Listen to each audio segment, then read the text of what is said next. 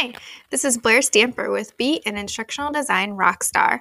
I'm so excited you're here. I can't believe we're into episode four of our season on becoming an ID. Today, we're going to talk about some of those instructional design tools that are out there, what you actually really need to know, and what you can learn on the job. So let's get started.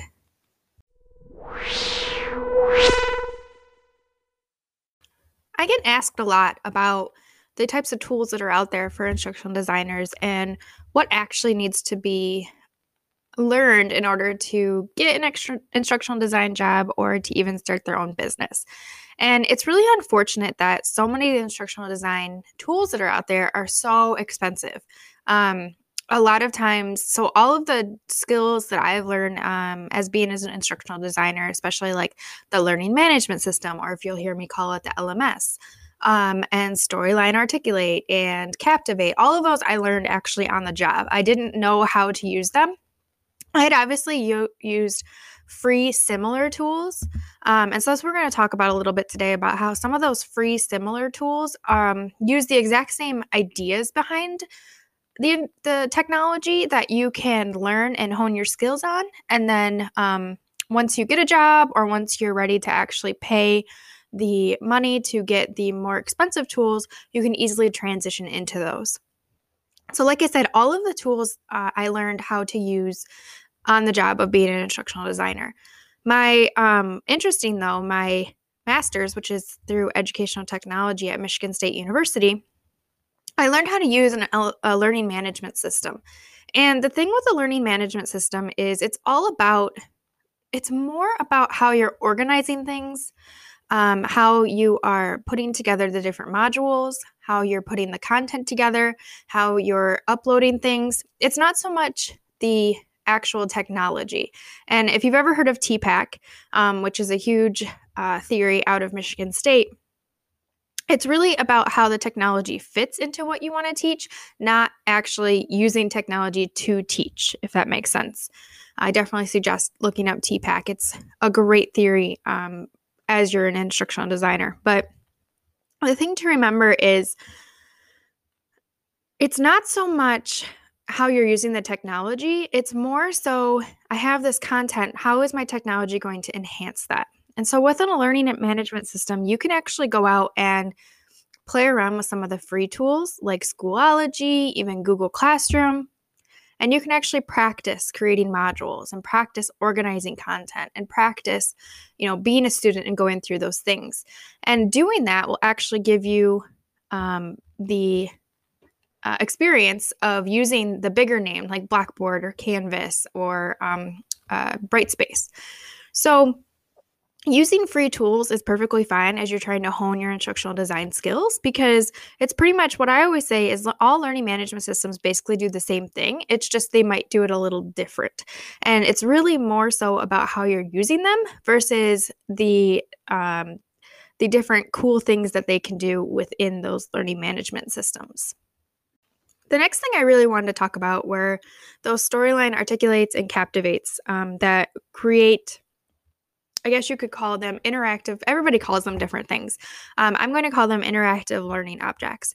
It just allows students to go through and be more kinesthetic um, in their learning. So maybe they get to watch a video and then have something pop up where the video stops and they get to answer a question to prove whether or not they have actually retained the information that they're watching.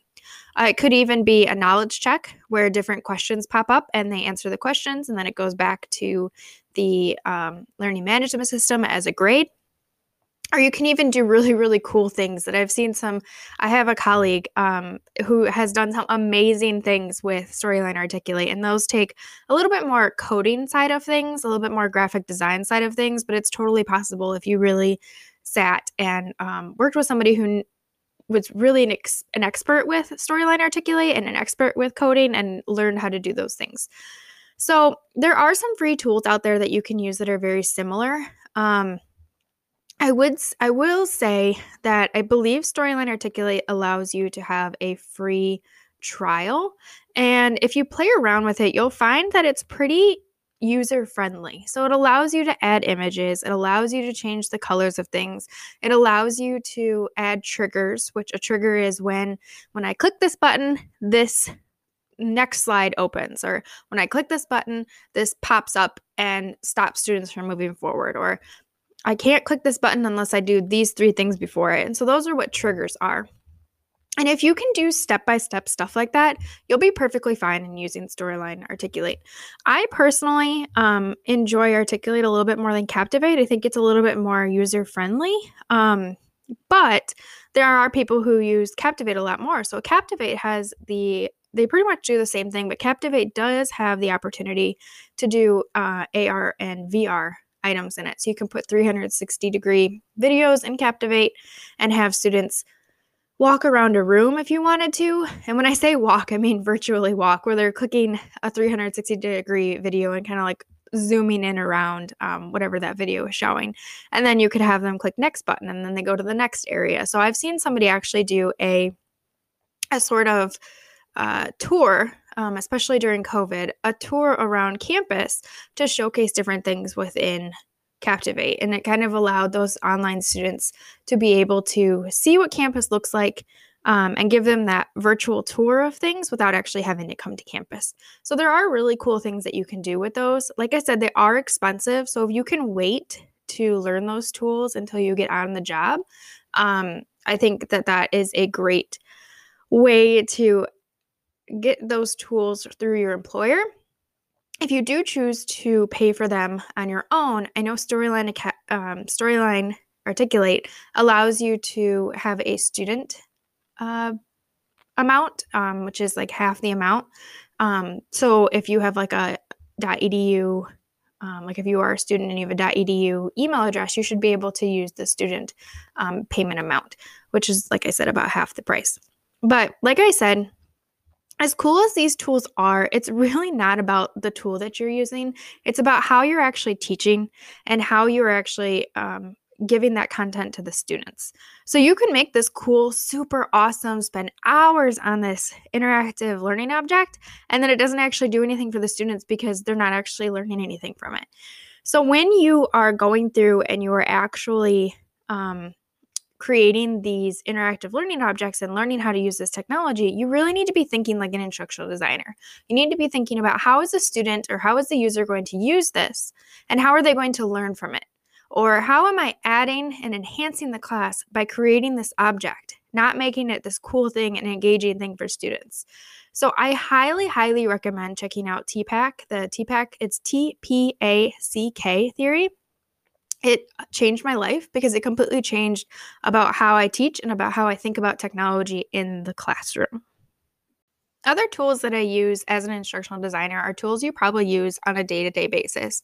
So I use Gmail all the time. That's how I uh, connect with my colleagues and the faculty members that I'm working with, along with Google Drive. So Google Drive is what I use to collaborate, um, organize all of our files for the course before we put it into the learning management system. Um, and then there are some other tools like Camtasia, uh, which is a video editing software. So if you've ever video edited, you'd be able to use Camtasia no problem. Depending on where you're working or where you're going to get a position, oftentimes they have a media specialist that will actually do all the video editing for you. So you really don't need to know how to use Camtasia, but if you know how to edit videos, at least then you could support them and help them through that and maybe do the more um, the less intricate items so they can focus on the really big projects. There's also Snagit, which is a um, a way to take picture screen shares on your computer. If you just wanted to take a picture of something um, and then put it into course, you can do that. Um, there's other really cool technologies out there, and once again, it's that cool factor. So like Kahoot is out there, and that's just a way um, I use those. I've used those when I was a middle school teacher as a knowledge check, and it's like a game based item. Same thing with Poll Everywhere. It's a way as you're maybe you're lecturing in a synchronous session and allows you to stop, take a poll of how students are. Maybe are they, you know, like that whole exit survey thing where thumbs up, thumbs down, in the middle, I don't know what I'm doing, um, and allowing them to give you feedback as you're going through your uh, lecture. So, those are some tools that you can actually give to faculty as they're teaching um, and integrate those in. What's great about Poll Everywhere is you could actually create the questions ahead of time and then connect it to that lecture, and it'll automatically pop up in their lecture. So, there's some really cool things that you can do. It, the most important thing is, like I said, it's not so much the technology, it's how you're going to use that technology and ensure that students are getting the best experience from it and actually learning the content that you are intending. I just really want to say thank you for tuning in to uh, this Be a, an instructional design rockstar episode on instructional design tools. I hope it helped you kind of see that it really isn't about the technology. And while having those skills is great, it's something that you can learn on the job. And it's something that, as long as you're using free versions of similar items, you'll be able to apply those skills to anything. And it's really more important about the theory and the how you're teaching it and the content that you're bringing to students.